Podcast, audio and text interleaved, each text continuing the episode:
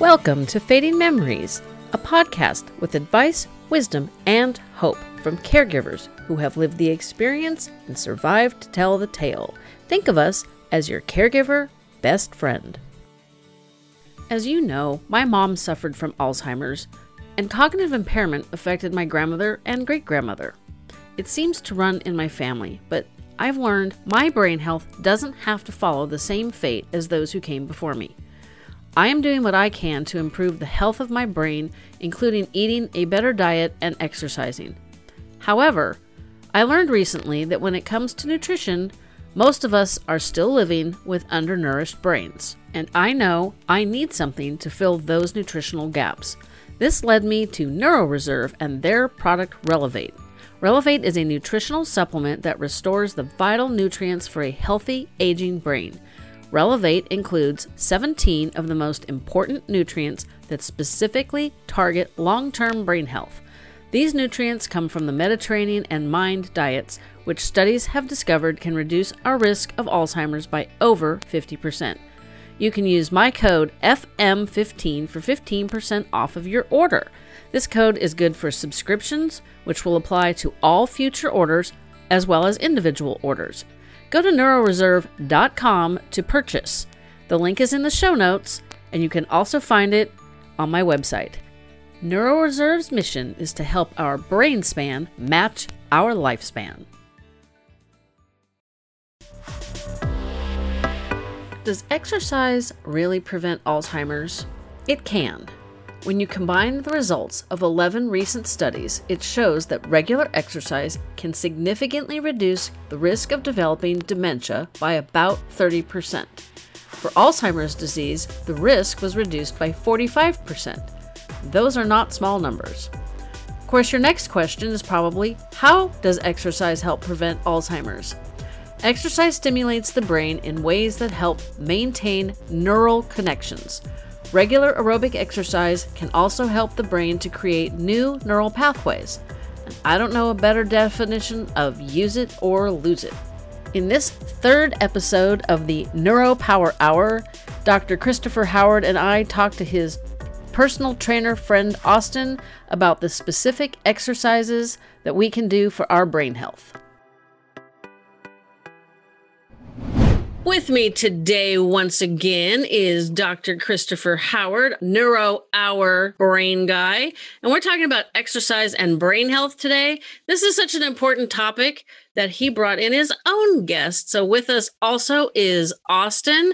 Austin, I'm going to have you introduce yourself to everybody because I didn't ask you what you do other than work out kind of sort of online with Christopher. Yeah, absolutely. So um, Austin Winston, um, reside in, in Indianapolis, Indiana. I'm a, a fitness and performance coach uh, for a gym here in Indy called Lift Lab.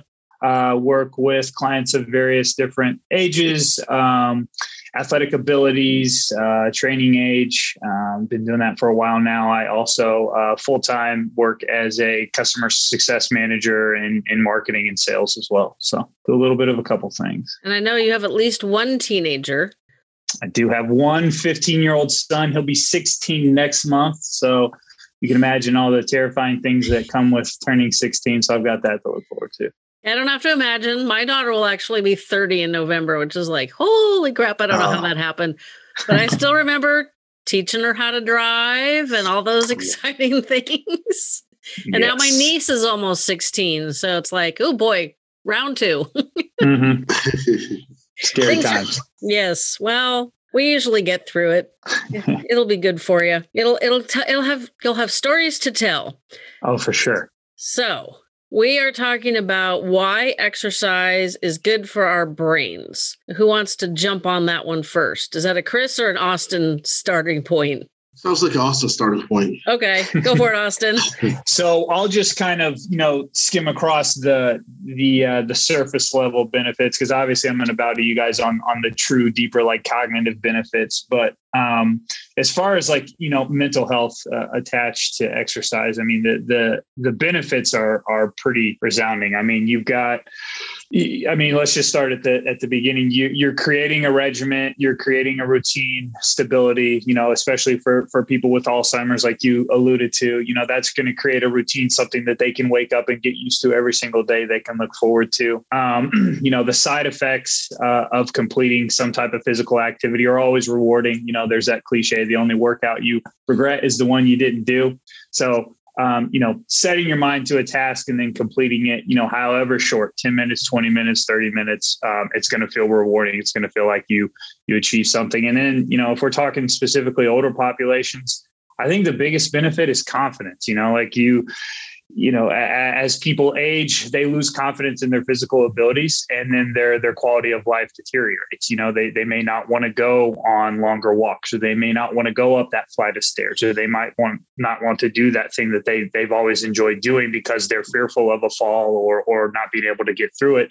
Uh, exercise and strength training specifically gives you that confidence physically to be able to continue to do those tasks for a long time. I can tell you why I got into strength training, because kind of typical lack of knowledge, that typical female attitude, like, oh, I don't want to get all bulky, which just for reference is not possible for women unless you take enhancements. And I don't do those. So I don't have to worry about getting bulky from muscle by any stretch of the imagination. But about ten or so years ago, when my personal trainer, who was fourteen years older than myself, said, you know, if you lift weights and put on muscle, you burn more calories sitting on your butt. I'm like, I'm in. That's true. All I needed to hear. You can see where my priorities lie. Right. But it's, it's actually been really, like, the, when you said confidence, I'm kind of shaking my head saying, yeah, because my previous career that I quasi retired from last year during the pandemic was photography, and I'd have to move around heavy backgrounds. And occasionally, the male clients would want to help, and I had to resist not getting irritated, because it's like, I can do it myself.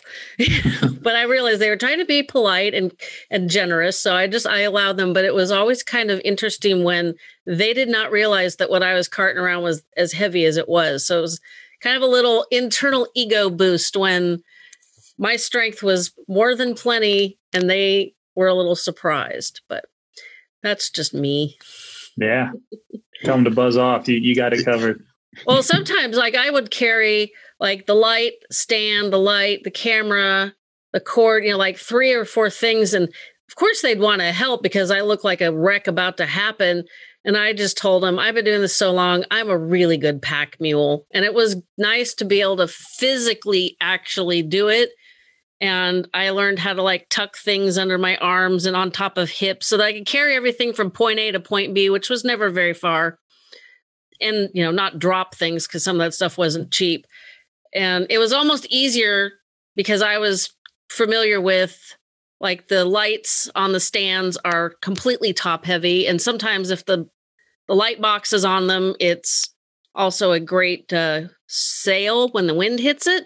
So it's like, I'll just handle it because these things kind of have a mind of their own. And I'm really used to just hauling everything. Literally, I did look like a pack mule. So Christopher, Austin, yes. Austin touched on why exercise is good for us, mostly confidence, et cetera. Why is it good for our brains? Yeah. Yeah, you know, Austin made an excellent point, though, and it's just something to think about, right? We can look at it from two perspectives. First is the psychological perspective. And one of the things that we really want to look at is just like the quality of life, right? And a lot of times when we think about quality of life, we think about maybe sometimes when people are younger, or we just think about, you know, just being stressed and we're middle-aged, but sometimes we don't think about quality of life as older adults. And one of the good things about exercise, just from a psychological standpoint, is that it just releases like serotonin and dopamine, like the feel-good hormones, right? And it's one of those things where if you feel good doing something, you're more inclined to keep doing it. It's um, subtle, but carries a lot of weight. So if you feel comfortable working out, if you feel comfortable exercising, it's not something that you're going to stray away from, but it's going to be something that you look forward to. And one of the good things, kind of like Austin mentioned, or that he'll probably will mention, is that when you exercise, you just kind of strengthen the cardiovascular system, you strengthen your bones, and there's so many components to it that allows you to live like a little bit more independently. And as we get older, like, I think independence is something that we all appreciate. because, and, and I know we talk about caregiving, and one of the things is, is like when we start to lose the autonomous living, then that means we have to find other people to help us live. But if we can live independent, not even just live independent longer, but live, what, no, if I can say it correctly, but if we could live a great quality of life independently, then that makes a world of difference. Um, also, one of the good things about exercise is that it's good for neuroplasticity. So a lot of research for a long point in time was just going to say, well, neuroplasticity probably ends around twenty-two, twenty-three, twenty-four years of age. But what we're understanding now is that neuroplasticity goes into late lifehood or late adulthood. And essentially what neuroplasticity means is that it just gives us an opportunity to continue learning. Like, it just gives us a chance to show that the brain can still work, that it can heal, that whatever the case may be. And so one of the genesis of neuroplasticity, even in late age, is exercise. And additionally, what ends up happening is that you increase gray matter. The reason why gray matter is so important is because it's the thing that allows us to have muscle control. It allows us to have sensory perception, hearing, smelling, and also it allows us to have memory. So you'll find like a lot of gray matter on the hippocampi. So the hippocampi is part of the brain that allows us to remember. And when we exercise, we um, develop more brain-derived neurotropic factors. These are the things that encourage learning. These are the things that keep the brain healthy. But when we don't exercise, or we're under a lot of stress, or, you know, we use alcohol, drugs, whatever the case may be, there's, you know, there's a cessation of the development of brain-derived neurotropic factors. And this is when you start to see the memory impairments. That makes sense.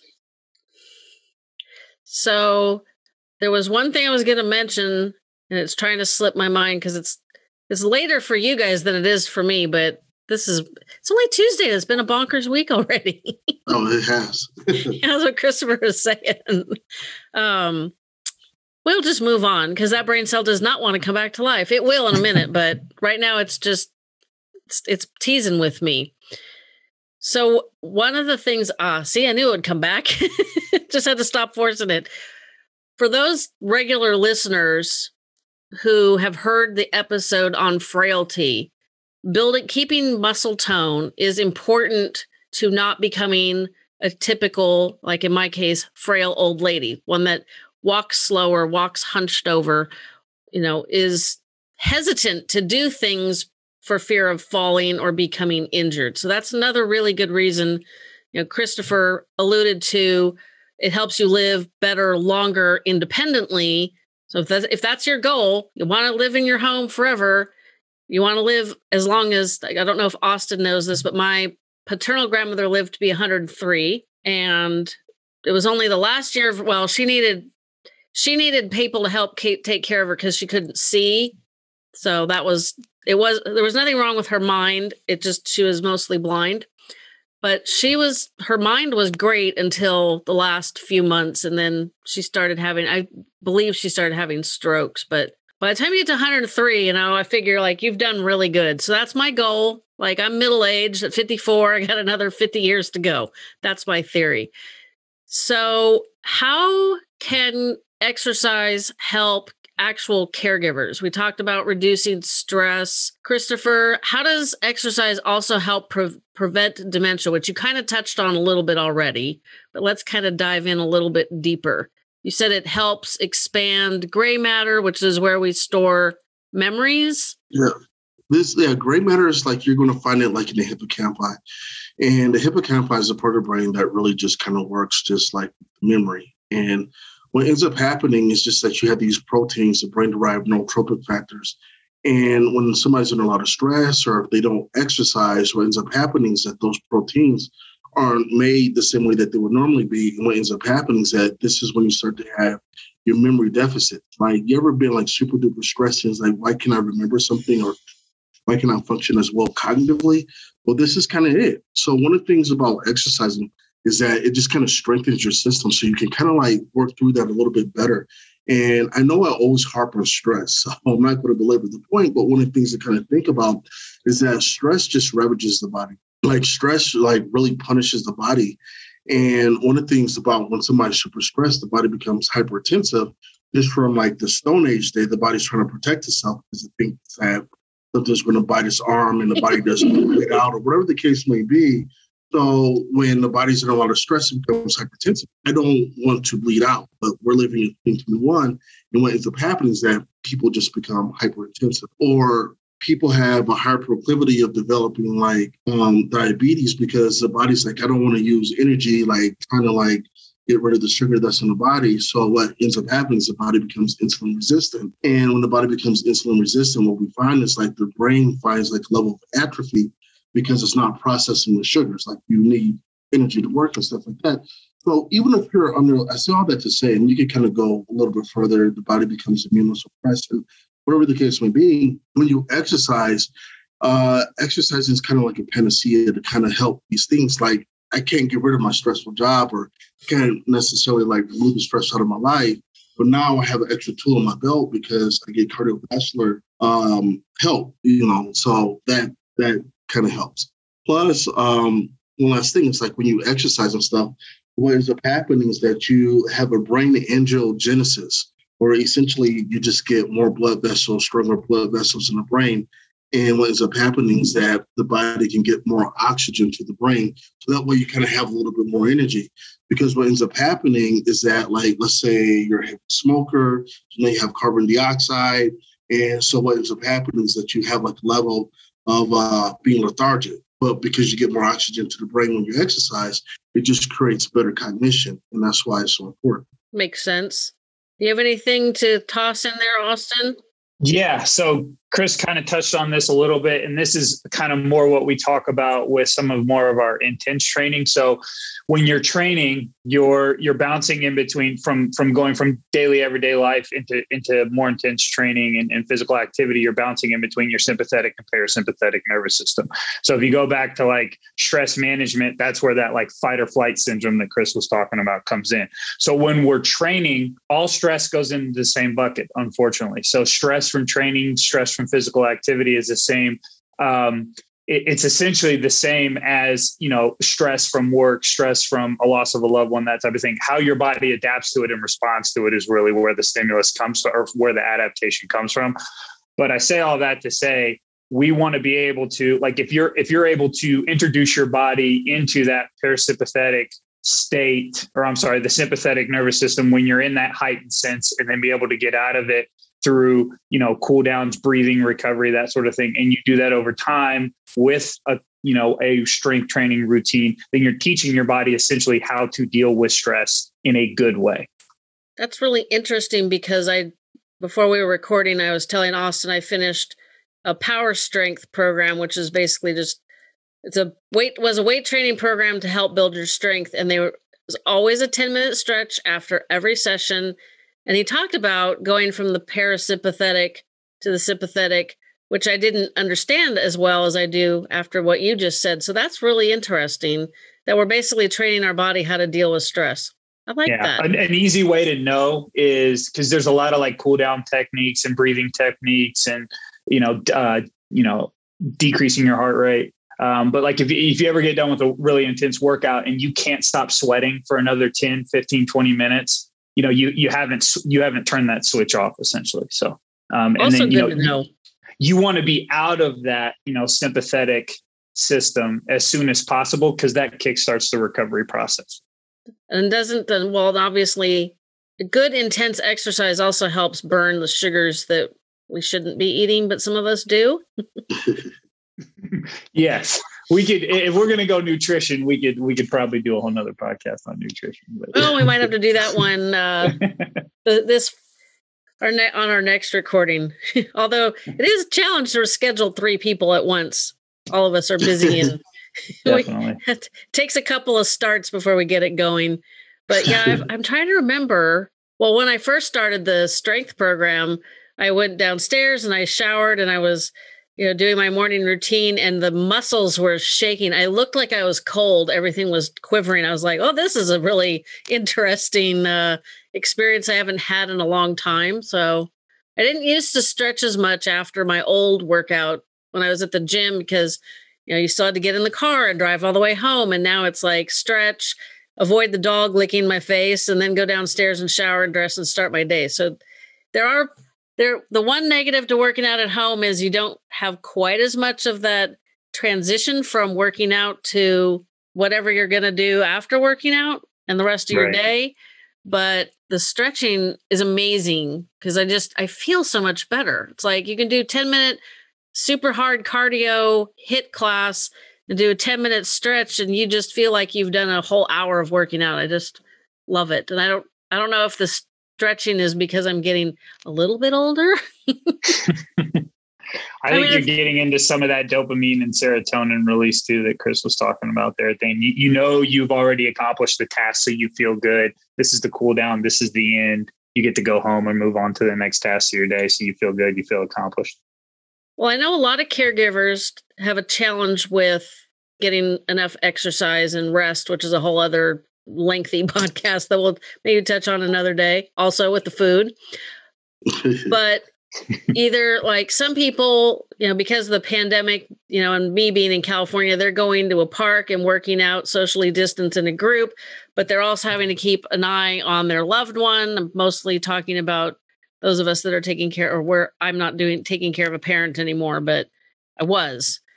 And do you have suggestions for what somebody who is like a twenty-four hour caregiver could do to help relieve? I mean, care when you're taking care of somebody with Alzheimer's is ten times harder than taking care of kids, even teenagers who are learning how to drive. And I almost think you need more exercise to burn off that stress. And of course, you have significantly less time. So you have some suggestions on what caregivers should try. I mean, obviously, you need to try a variety of things until you find the one that's right for you. But what would you suggest? Where should they start?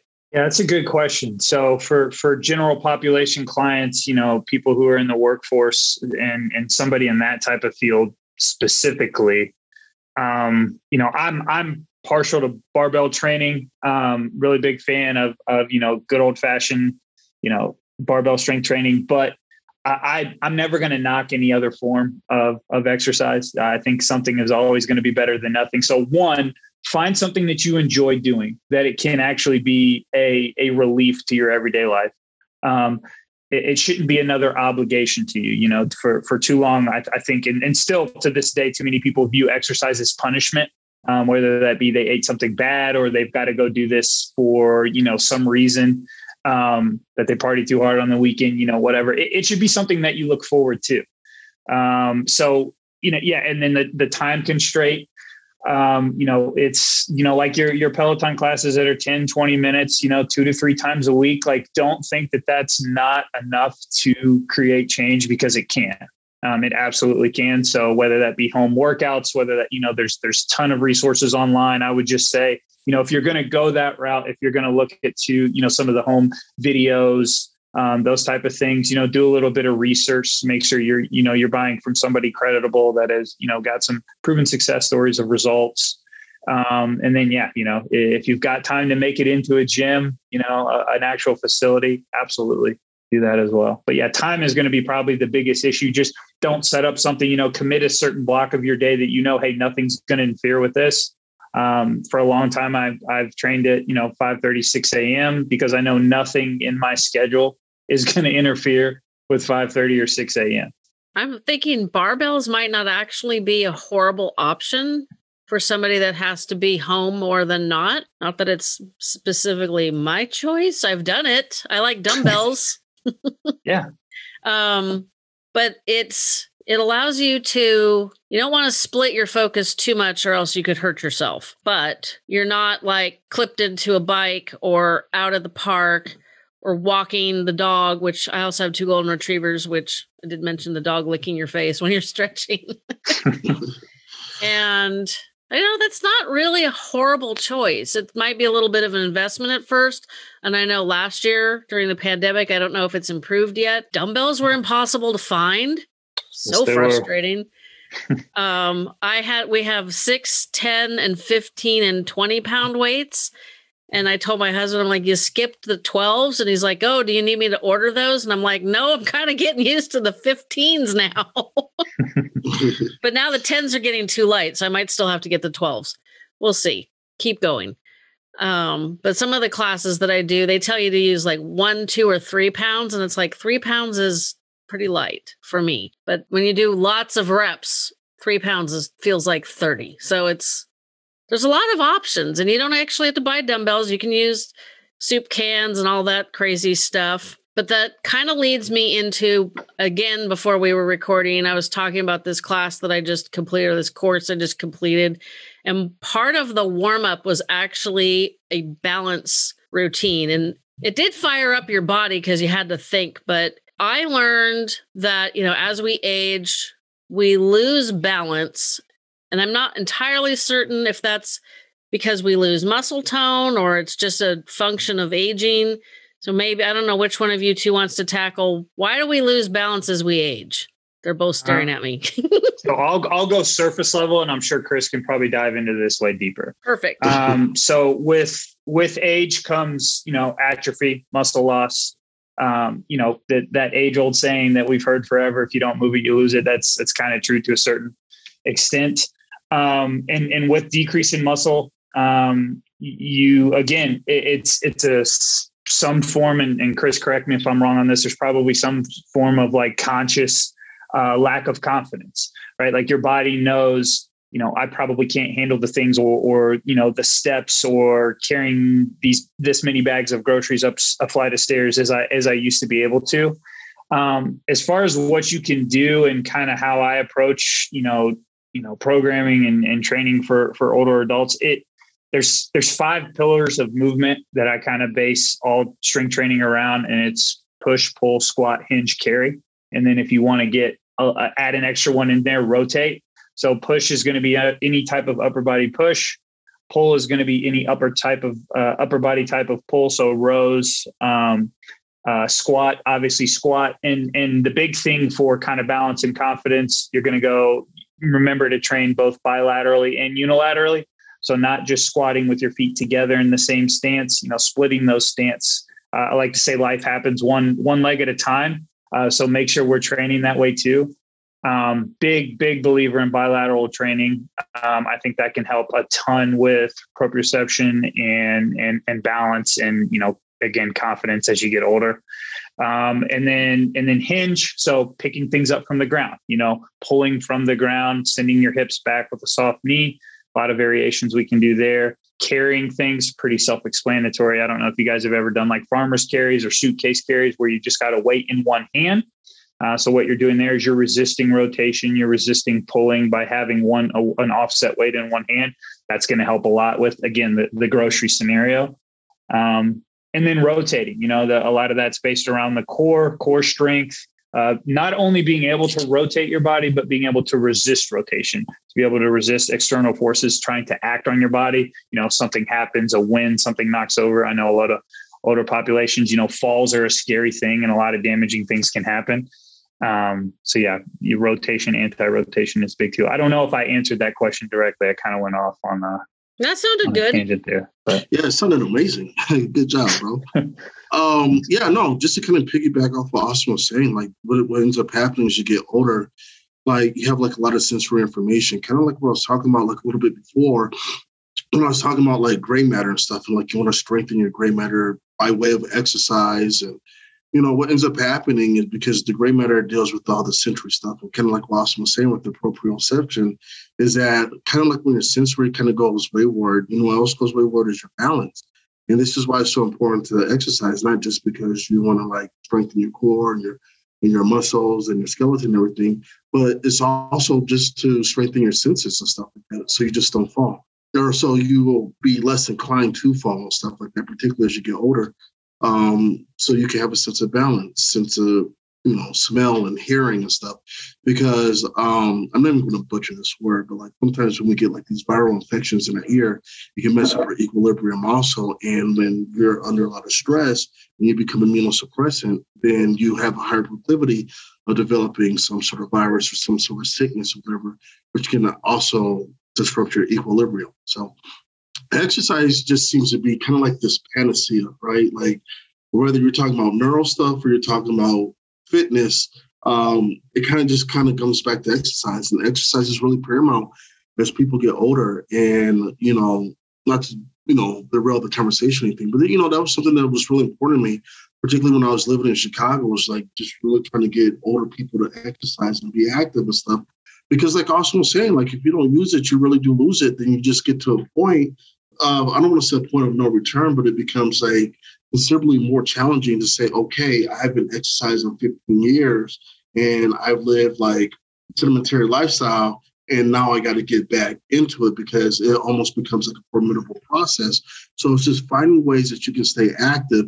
And it's not about running a triathlon or getting ready for the Olympics or uh, getting ready for the Utah Jazz. Everybody's talking about Utah Jazz right now, but it's about doing something that works in your schedule. I mean, awesome is just really hitting the nail on the head. Um, it's establishing a schedule, saying like maybe from five thirty to six thirty a.m. or maybe eight thirty to nine thirty, wherever the time is, like this one hour is going to be for me, right?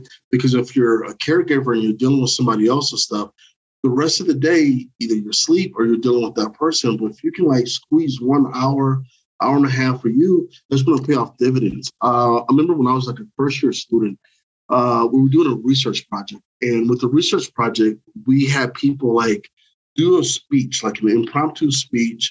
Then when they finished their speech and they didn't know what they were going to talk about, so we just throw a topic at them, we would have them spit on this little vial or whatever. And what would end up happening is that we would look at the cortisol in the viral and in the vial rather, and people who are under a lot of stress and stuff, they would have like elevated cortisol. And what we found out with caregivers is like a lot of times with caregivers, particularly caregivers of color, that their cortisol doesn't ebb and flow. Like most people, when they wake up in the morning, their cortisol is like super duper high. This is why you have like a lot of heart attacks in the morning and stuff, because this is when your cortisol is the most elevated. But through the course of the day, it just kind of goes down and just kind of ebbs and flows and stuff like that. But what we found with caregivers, particularly those who are people of color, is that their cortisol just stays stagnant for the entire day. So that means that there's a lot of stress, a lot of hypertensive, a lot of uh, diabetes, or a lot of sugar that's not being, you know, rid of by the body and everything of the sort like that. So it just comes back to exercise, saying like, if you got to go through this, you might as well have your cardiovascular system intact. Whatever's good for your heart is good for your brain. Well, I didn't make it up. I'm trying to remember where I heard that. Heart health is brain health is the phrase. It's popular in my world. I actually mentioned that to a friend of ours. He's always had higher blood pressure and been on blood pressure medications. And he started using a C PAP machine and his blood pressure went down. And I said, well, you know, brain health is heart health and heart health is brain health. So it makes sense that, you know, you're getting better sleep, you're getting more oxygen to your brain and your blood pressure went down. I said, I can't exactly explain why it did it. I just, I just know there's a connection. And he had never heard that. And he was, he was interested about that. So, you know, it's, it, it works both ways. And I guess I would assume that if you're needing extra oxygen at night because you have sleep apnea, that puts you under stress. And that's, we we know stress is poisonous for our bodies. Yeah, I mean, one of the, one of the things that it, it does is that it just makes your heart work harder to pump more blood to your brain to get more oxygen, right?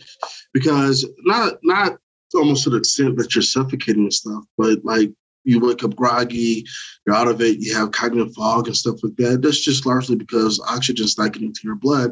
And when your heart has to work harder, like what ends up happening is that um, the heart's not designed to like be muscular. Like if I do a whole bunch of push-ups, I get like big muscles in my arms or whatever the case may be.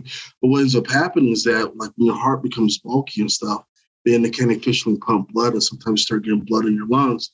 And then you start uh, easing in the uh, congestive heart failure. And, you know, that's something that happens just like with a lot of African-Americans and stuff is that, you know, there's the heart, they have a lot of stress on the heart and stuff like that. And it doesn't bode well. But if you get more oxygen to your brain, then your heart doesn't have to pump as hard. Um, and it works better for the rest of the body. Long story short. So what kind of balance exercises should uh, caregivers try to incorporate into their almost daily life, like stand at the stove and on one foot and make dinner? Or I don't know, that sounds risky to me. Don't laugh. So working from home, I, I built in a standing desk and I spent a lot of my time standing on one foot and, and rotating and standing on another. Uh, part of that time was rehabbing a knee injury too. So yeah, I mean, simple things like that. It doesn't have to be overly complicated though. Like take a bilateral squat and go to a split squat. Um, you know, put your hand on a chair, something like that, and just go down. Knee goes straight down as low as it can, and the, the back knee, and then and then straight back up. Um, you can do that type of stuff around the house. Um, same with hinge patterns. You know, you can you can split stance a hinge pattern. Uh, I just, you know, not to shamelessly plug, but I just posted a video of my son doing kind of a split stance R D L, uh, which is stands for Romanian deadlift. So you're just you're the hips are going straight back, but you're splitting your feet. So you're, you're offsetting that load and you're putting the, ma- the majority of your weight on one foot.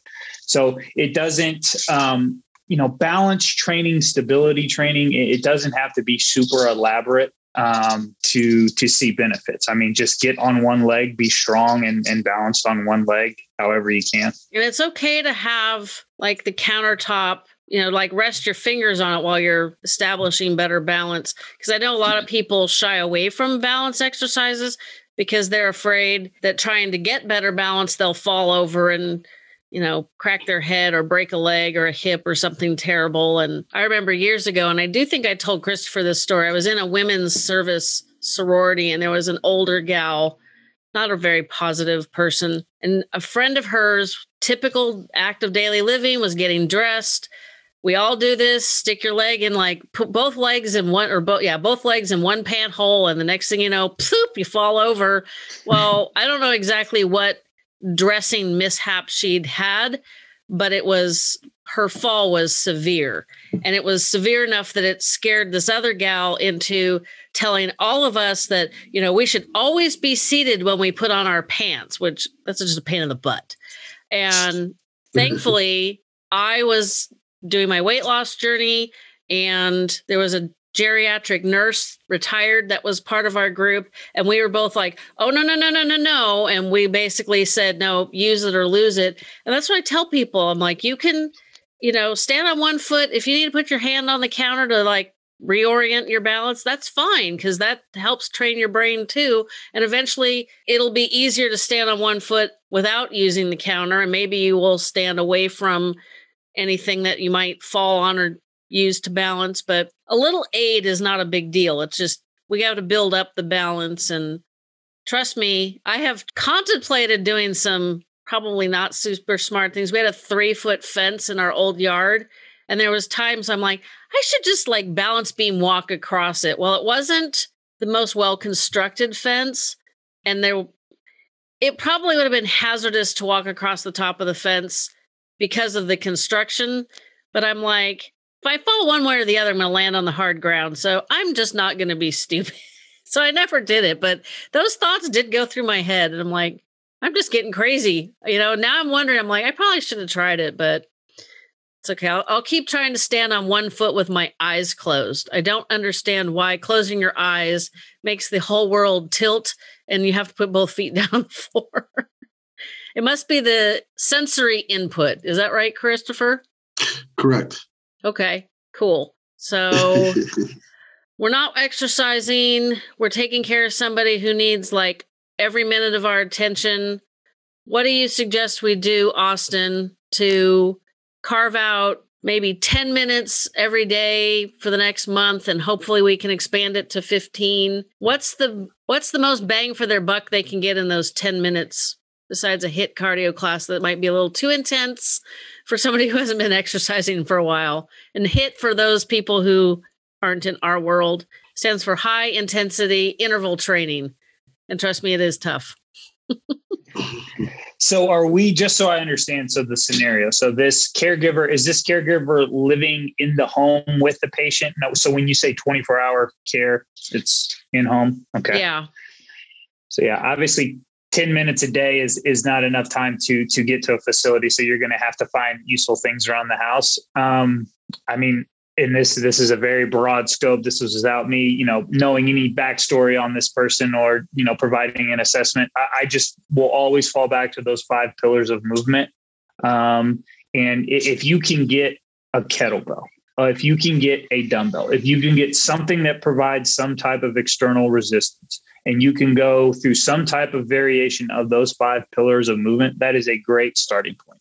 You don't have to think that I have to, you know, not, not to knock, you know, burning calories, because burning calories is a great benefit of exercise, but in ten minutes, your goal shouldn't be to burn as many calories as possible.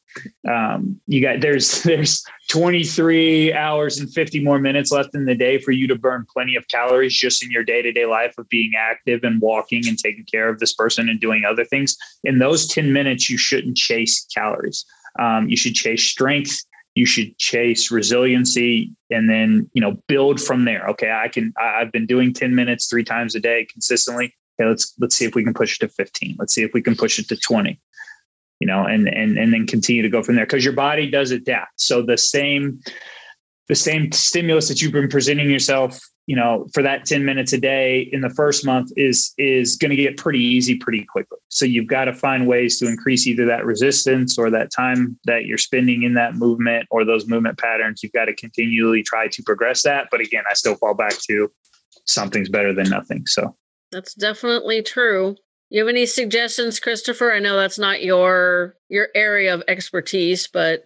Um, no, I, I mean, um, I, I think the biggest thing, and uh, I was talking to some of my young kids earlier today, is establishing a schedule. Like, what do you, what do you want? Like, right? Like establishing goals. And because the thing with goals is this, like, you could be doing like a really amazing job, but if you're not working towards something, then you could be doing a good job or a bad job, and it's almost no no difference because you don't know what you're working towards. So the biggest thing is just establishing goals, like what you want to do, like what you want to get out of it. You want to lower your blood pressure. Um, you want to lower your A one C. Um, you want to get more lean. I don't know. Like, you know, it's just about establishing goals and really establishing a schedule. And like one of the things I always try to teach is having parameters. Like having parameters around your schedules, because it's easy for people to impede on what you're trying to do and stuff like that. So just having like, okay, like whatever time I have, this is going to be the time that I get it. And some days are going to be better than others. But like Austin was mentioning like a little bit earlier in the conversation, it's about the confidence of getting something done. Saying, hey, you know what? Today wasn't my best workout, but you know what? I did it to an hour. And when I do it again tomorrow, I'm going to be that much better, or I'm going to be that much uh, more focused, or what can I do to kind of tinker with it to like really get the maximum effort out of it?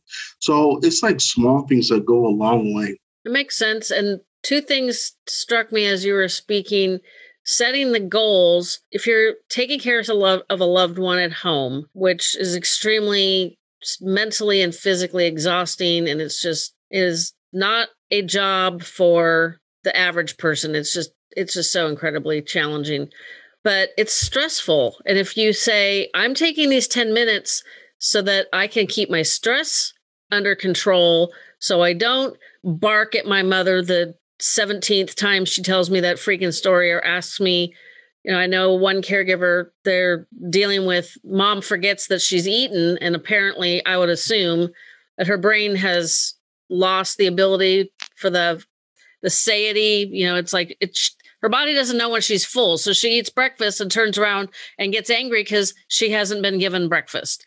And so they have this constant battle with mom is always wanting to eat. So, you know, you need to keep your stress under control, because if mom is getting angry because you didn't feed her when you did and you snap at them, all you're doing is making the situation ten times worse, which none of us want. And then The, also with the goal setting, and you were talking about, well, today might not have been my best workout. It's really nice. And we did when we, Christopher and I recorded an exercise episode, but then we, we put that one on hold for this one. And then the last one, we talked a lot about my expensive exercise toy, also known as a Peloton. And there's a lot of measurements of how fast you're pedaling, what the resistance, so how hard you have to pedal. And when I first started, I did not like the speeds they were going at. And now I'm, I can do those speeds on the, you know, turning the pedals, and it's showing up in cycling with my friends. They've noticed that I'm stronger. So I'm getting kind of a double benefit of I'm getting stronger and faster, and it makes me happy because I can see it, but then I can feel it when I'm actually out on my road bike. So you know, it's just, it's an accomplishment where when you're taking care of somebody, it's one of those things where the job is never done. You never really, you know, at the end of the day, a lot of times your accomplishment is I didn't yell at them and I kept them alive. uh, can, I, can, I throw, can I throw one more thing in there? And um, one of the things that's like really important, but that's often looked over, is just like high levels of social connectedness, being around good people. Because not only do like other people can help keep you accountable and stuff, but it's kind of like your support system. Like you had a, a tough day with a loved one who has like a dementia, whatever. You have somebody that you can reach out to and be like, "Hey, this is what happened," and stuff. And that's a way of like kind of reducing the stress. Is like just having a, a good support system and somebody that can kind of help you hold it, be accountable. But one thing also is sometimes like when you're dealing with a loved one, I've probably said this like a, a billion times or whatever the case might be. But what ends up happening is that it's so easy to slide into a dark place. You're frustrated. You're isolated from social resources, monetary resources, emotional resources, spiritual resources, whatever the case may be and stuff like that. And what ends up happening is that you think your world is confined to you and the person that you're taking care of. And then that's when like levels of guilt kind of creep in and stuff because you want to love the person who loved you when you were younger, whatever the case may be. But now you're reaching the breaking point. And this is when like, you know, sometimes you can see elder abuse or sometimes like when bad things happen and stuff like that. So it's important to like really edify social connectedness or social resources because those things are going to help you. Like when you don't feel like going to the gym or you don't feel like exercising, you don't feel like doing push-ups, you don't feel like doing whatever the case may be, you have someone that can just say, "Hey, you can do it. It's okay." Or "We can do it together" and stuff. Like social connectedness is so small but so impactful. That is very true. Yeah. I'll, I'll piggyback off that too. The the gym, and, and again, this isn't an option for somebody who only has ten minutes, but if you do have an hour a day where you can make it into to a facility, a lot of people go to a gym for the community aspect. And, oh, and maybe not so much the the larger big box gyms, but like one thing, like, you know, not advocating or not advocating from CrossFit, but CrossFit, one thing that they mastered was community. Um, you, you bring people from totally different fitness backgrounds, totally different walks of life, and you bring them together and there's a family culture. So like what Chris said, like, you know, there's somebody to hold you accountable, but there's also somebody like, "Hey, if I don't go to the gym today, I'm not just letting myself down. Like so-and-so is not going to see me. This person's not going to see me, you know, like I got to go see them." And then also it's an outlet. It's not only an outlet through exercise, it's an outlet to maybe vent to those people, you know, for five, ten minutes after class, "This is what I'm going through," just for you to have some type of social interaction outside of that, you know, the, what's going on at home. So yeah, community is huge, huge tied to fitness. Yeah. You know, so funny, just, I don't, cause I don't think we mentioned this at all, but the way I know Austin, like I've known Austin since my freshman year of high school stuff, because we used to play football together and it just blossomed into like an amazing friendship, like twenty, twenty-one years strong, right? When did we start? Was it ninety-nine, two thousand one? It just along two decades. It's been a while. Let's not date us too much. But one of the things that, you know, it was, it was a friendship that was uh, forced through fire. I mean, we did two-a-days together. Like, I don't think kids do two-a-days like we used to do two-a-days because I think it was maybe like three days or so. But like when we did two-a-days, it was like two weeks. Like you have to wake up at six. And we would do football from like maybe seven to eleven, then like one to four or something like that. You know what I mean? And more than anything, because, you know, football is a violent sport, just hitting and tackling, where the case may be. But it's just one of those things like, man, I'm sore, I'm stiff, but I know I'm going to see Austin every day. Or, you know, I know if we're doing all this conditioning stuff, we're going to get next to each other and we're going to tell jokes while we're running and stuff like that, which makes it a little bit more pleasant. But more than anything, it's like, okay, we're going to do this together, like no person left behind. And it's a mentality that's developed that's carried me through the doctorate program, the undergrad, through just life in general, stuff like that. It's like having an accountability partner, and it's like a mindset that develops. It makes sense. That's the one thing I miss about going to the gym. Is that social social life that I had there. What is actually really interesting, and until you experience it, you guys are going to think I'm insane. Um, but that is one thing that Peloton has gotten done. They do really well is community, considering it's online and it's not interactive, even if you do the live classes. So you know that you're pedaling with all these other people at the same time and they're all over the country. It doesn't feel any different than the on-demand class. So you could do, you know, the live class Sunday morning and then do it again Wednesday afternoon. And it's the, it does, it's not going to feel different, but you know, it's there. And there's, there's some interactive things like giving people high fives on the leaderboard and, you know, they can high five you back. So there's, there's little tools that they've incorporated to kind of help that. It's not quite the same. That much I can admit, because I still do miss talking to the gal that did cat rescue. Um, I cannot tell you how many people I went to the gym with who ended up buying Pelotons during the um, pandemic. And then I've met people. I don't know if Chris caught it, because I'm not sure. I responded to a tweet of somebody's with something about the Peloton, and somebody else that follows me is like, oh, I have a Peloton, and you can follow each other. So if whenever I'm on, if they jump on, they know, hey, Jennifer's doing this class. You want to join them? It's, it's really interesting how they've incorporated as much socialization as physically possible, or virtually possible is probably a better term. You know, considering you don't actually see the people in real in real life. It's just through a screen. And the instructors are really good at, there's times when you feel like they're talking to you, and it's pretty cool. Hmm. It's still Ooh. Not quite the same, but it's pretty damn close.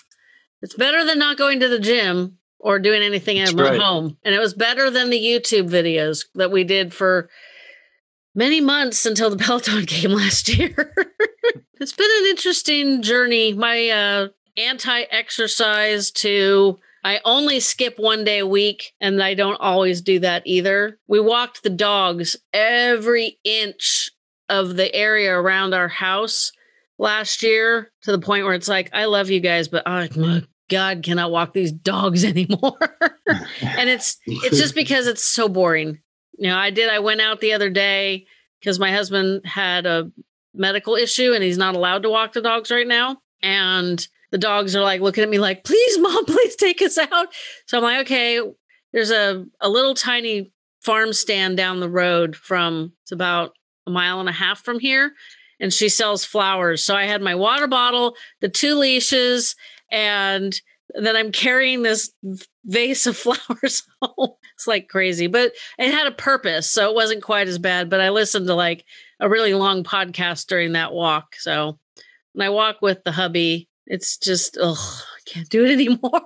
It's terrible. and that, it's and that's we, physical activity too. So that's, you know, that's has its benefits as well. We're trying to get back to our workout routine in the morning and walking the dogs, like just walking, like before his, he had pulmonary embolism, so lo- blood clots in his lungs. Before this happened, he literally would walk like two and a half miles in about forty minutes with the dogs. He's much taller than I am, so that's physically possible. I cannot do that without having to run, and it just kills my knees, the pavement, and ugh, it's not cool. So that was all working fine, but now the poor dogs are like, we ever going for a walk again? hopefully, hopefully it'll, he's getting better. It just takes time. Get the, get the blood clots out of the system and changing the medications. It's, it's a challenge, but it's much nicer to just kind of walk in the evening and not have to like, he's power walking and I'm like chasing him ah, down the street. Cause I've told people, pace. yeah, it's like, I've told people if it's between the bear and running away from the bear or getting eaten, I'm lunch, you know, cause I have bone on bone issues with both knees, and it's just not happening. So before we wrap up, because like Austin said, he's in Indiana, so it's getting kind of late. It's dinner time for Chris and I, even though we're an hour apart. Yes, yeah. Do you guys have any last minute advice for caregivers and those of us that want to age well, keep our brains intact so we don't have to have a caregiver? Yeah, Chris, I mean, I'll let you go. Oh, okay. Yeah. Uh, biggest thing, health is wealth. And I think to a large, set, uh, large extent, it's just a mindset, you know, and I know sometimes it's easier said than done, but just the quest of being active is going to pay off dividends, particularly as people get older and stuff, because it's something that, you know, you become accustomed to, something that you enjoy, something that gives you a better quality of life. So you're going to want to maintain it as long as possible. So I think I think that's a big thing. And just recognizing that whatever happens to your heart happens to your brain. So it's just important that you take care of your heart, because you're going to start seeing these subtle changes that add a lot. And if you could just stay active, you're always going to want to remain active. And um, I don't know, I was trying to think of something unique or special to say, but it's dinner time. I throw him these questions without prep. So what's your last tidbit, Austin, before I let you go harass the teenager in your life? I, uh, I I don't have anything like super witty to say either. I, I will say kind of the, the this hits home for me because, you know, as big as I am into into strength training and fitness, uh, one of the biggest challenges in my life is getting my own mother to do any sort of like physical training. God, and yes, you know, too. we've we've butted heads on it for years, and and I think now we're to the point where she knows. Uh, we just got to put one foot in front of the other. But I think it just basically comes down to, and, and I don't know if it's a generational thing. I don't know if it depends on, you know, what part of the world you grew up in, but it, it's, and there's still a lot of this uh, that, you know, exercise, physical activity. It's also, it's almost like associated as like, you know, like a, like a fad thing, or like, oh, he, that person's a, a fitness person, or that, like, and that should just be, everybody should be that, you know, and, and there's going to be different levels of fitness. There's going to be different levels of physical activity and exercise that people do. Um, but it, it should be a part of your everyday life, just like breathing and sleeping and eating. Um, and I think for, you know, kind of, you know, the, the older generation, it's, it's, you know, just finding information, finding credible resources, this podcast, you know, reaching out to people if they're interested in it, if they truly do know that there are benefits to it. Um, just, you know, seek out somebody, ask questions, and, and don't think that just because you're getting older, this is just what you have to accept. You have to accept this way of life. You have to accept being more sedentary, being more active, because, because you don't, because there's a lot of people out here that are still very much living life to the fullest, you know, well into their older years. So. So your guys' mom's probably not a lot younger than my mom was. My mom passed away last year at seventy-seven. She did not need to exercise regularly to maintain her body weight. So thrilled I did not get that gene. That is super sarcasm for those of you who are not watching the video. um, and so she just, I think her generation probably looked at it as you need to exercise to lose weight or tone up. And if you didn't think you needed to do either of those two things, then you didn't need to exercise. So what's your struggle with your mom, Chris? You said when, when Austin said Man. he was working on his mom, you were like, oh yeah. I, I don't know. I mean, and COVID didn't do any favors and stuff. Cause I remember I'm just like, mom, just, I mean, cause Austin's been to my house at my parents' home. And I mean, it's a really nice neighborhood. I said, mom, just walk to the bridge and back, you know. And she's like, well, someone might be jogging and they breathe on me and I get COVID. It's like, I don't, I don't think it works like that. Um, but um, this is developing a routine. And it's just like, mom, like you got like ordering stationary bikes and stuff. And she had like some guy who was doing some work in the house and stuff, moved into the living room. And I'm just like, mom, all you need is thirty minutes. Like if you wake up thirty minutes, get on the bike, you have the rest of the day. But what ends up happening is that you don't really do exercise per se. And when you go to the grocery store, you don't walk to the grocery store. You, you know, find handicapped parking and you just kind of like just go in and stuff like that. And just like, you got to get to the point where you're not afraid to sweat or that you're not afraid of exercise because you sleep better. You eat better foods and stuff like that. But if you don't exercise, it's just kind of like, okay, you don't go to bed at like maybe two o'clock, three o'clock, four o'clock in the morning. Then you sleep half the day away. Then you just do the same cycle. And it's just like, you got to get the heart strong, particularly as you get older and stuff like that. Um, and that's just the biggest thing is just trying to preach, like, you got to do it. You got to do it. But see, I guess it's a little bit different because I've been doing sports since I was like three, four years old and stuff. So it's nothing to go to the gym or go for a long bike ride or go for a walk or whatever the case may be. Where with her, she's never really done physical activities per se. So it becomes that formidable challenge that we're talking about a little bit earlier of saying, okay, I'm going to wake up at six thirty, I'm going to wake up at seven, and I'm going to be on a stationary bike for thirty minutes. And then I'm going to eat this type of breakfast. And then when I go grocery shopping, wherever the case may be, I'm going to park further away and just find any avenue to get exercise. I'm working on her, but she's not doing it. That's a process. It is. It is. It is. I did not take that on that challenge with my mom, but by the time I learned how important exercise was for aging well, it was too late for her mind anyway. So that's just, just the way life works. She always said everything works out for a reason. I'm still wondering why Alzheimer's was the reason for her, but I guess I'm going to have to wait another fifty years to find that one out. That's my plan. Well, I really appreciate both of you guys jumping on and talking about exercise. I've talked about this before. I'm sure we're going to talk about it again. Like I said, Christopher's got, we recorded an episode, I don't know, a month or so ago. And so it's, it's in the holding tank basically for, I don't know, sometime in twenty twenty-two, maybe, when Christopher's so busy, he can't do his, his monthly neuro hour power hour. There we go. I should be able to say it, except that the, in my screen, that, that logo is backwards. So it takes me a second. And I wish um, you and your family well, Austin, and hopefully, you know, things are starting to open up. This is still June when we're recording. This is coming out like right after Labor Day. I'm going on a three-week road trip, so I'm getting way ahead of myself here. So maybe one of these days we can all get together, and Austin can show me how using um, a board, a slant board, I think you said, to do better lifting with crappy knees. Yes, yes, we can, we can, we can do that. Get some uh, cyclist squats for the cyclists. Ah, uh, yes, that's what you called them. Yeah. I'll just have to build a little board thingy for my house that the dog doesn't knock me off of. Just elevate the heels. That's all you got to do. I should be able to find something around here that'll work for that. I will. I will give that a try. Hopefully the well, well by then my husband will be walking the dogs again in the morning, and it'll be safe. I don't have to worry about them. And one of these days, Christopher and I are going to either ride in Napa or someplace pretty in Utah. I look forward to it. I can't wait. Nice. You would love riding your bike in Napa. Lots of nice trails, lots of good food when you're done. Wine, if that's your thing. It's not my thing. I like sugar, so I, I just drink water and tea. Yeah, well, one of these days, I, we'll all get together on something other than a flat screen. I know, right? Absolutely. Well, I Absolutely. appreciate this, and I... We'll talk to you guys again soon. Take care. Thanks for having me. This is your final week to answer the listener survey and tell me what you think, good, bad, indifferent.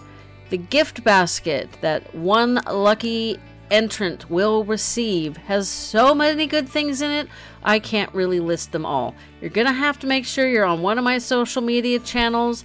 Instagram has more posts than the other ones. And just see everything that's in it. It's just everybody has been very generous in donating their items for this basket. So link is in the show notes, in the social media. Go fill it out. Let me know what you think, and make sure I get your email for the drawing that will happen over Labor Day weekend. And speaking of Labor Day weekend, we are taking yet another week off. But this time, we aren't going to leave you to find your own episodes that you want to catch up on. Of course, you can still do that as well. But we will be replaying a listener-requested favorite. So make sure you come back next week and find out which one everybody voted on as their favorite. Coming up in September, we have some awesome topics, starting off with My Granny Needs Help. Helping kids become excellent Alzheimer's caregivers. We're having a conversation with Ed Park from NeuroReserve. You hear their sponsorship of the podcast. We're talking to millennials about what they need to know when caregiving enters their life. And we're rounding out the month with getting Medicaid to pay without going broke first. So be sure to be signed up, tuned in, and as always, I will be in your ears again next Tuesday.